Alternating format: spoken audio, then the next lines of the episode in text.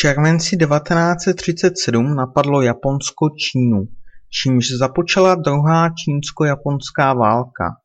Čínští nacionalisté a komunisté válčící proti sobě uzavřeli mír, aby společně čelili cizím útočníkům. I přesto Japonci brzy dobili Šanghaj, Nanking a nejprůmyslovější oblasti na severovýchodě země.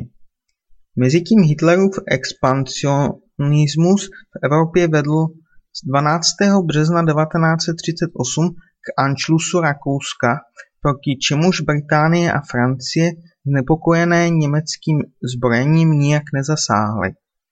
V září 1938 pohrozil Hitler válkou, pokud by Německu nebylo vydáno československé pohraniční území obývané sudetskými Němci. Britský premiér Neville Chamberlain tudíž inicioval rozhovory, jež vyvrcholily 29. září přijetím Mnichovské dohody. V ní bylo Československo donuceno k odstoupení Sudet výměnou za Hitlerův příslib, že nezabere žádné další československé území. Chamberlain věřil, že dosáhl míru pro naší dobu. Nicméně neuplynulo ani šest měsíců, když 15.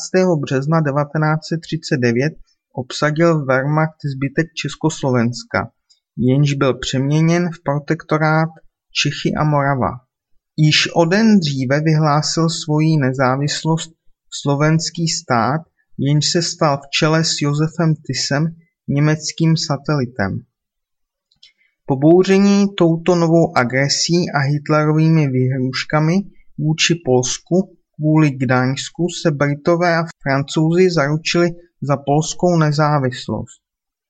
Vzájemná nedůvěra mezi Stalinem a západními demokraciemi nakonec přispěla ke sjednání paktu Ribbentrop-Molotov, v němž se Německo a Sovětský svaz 23.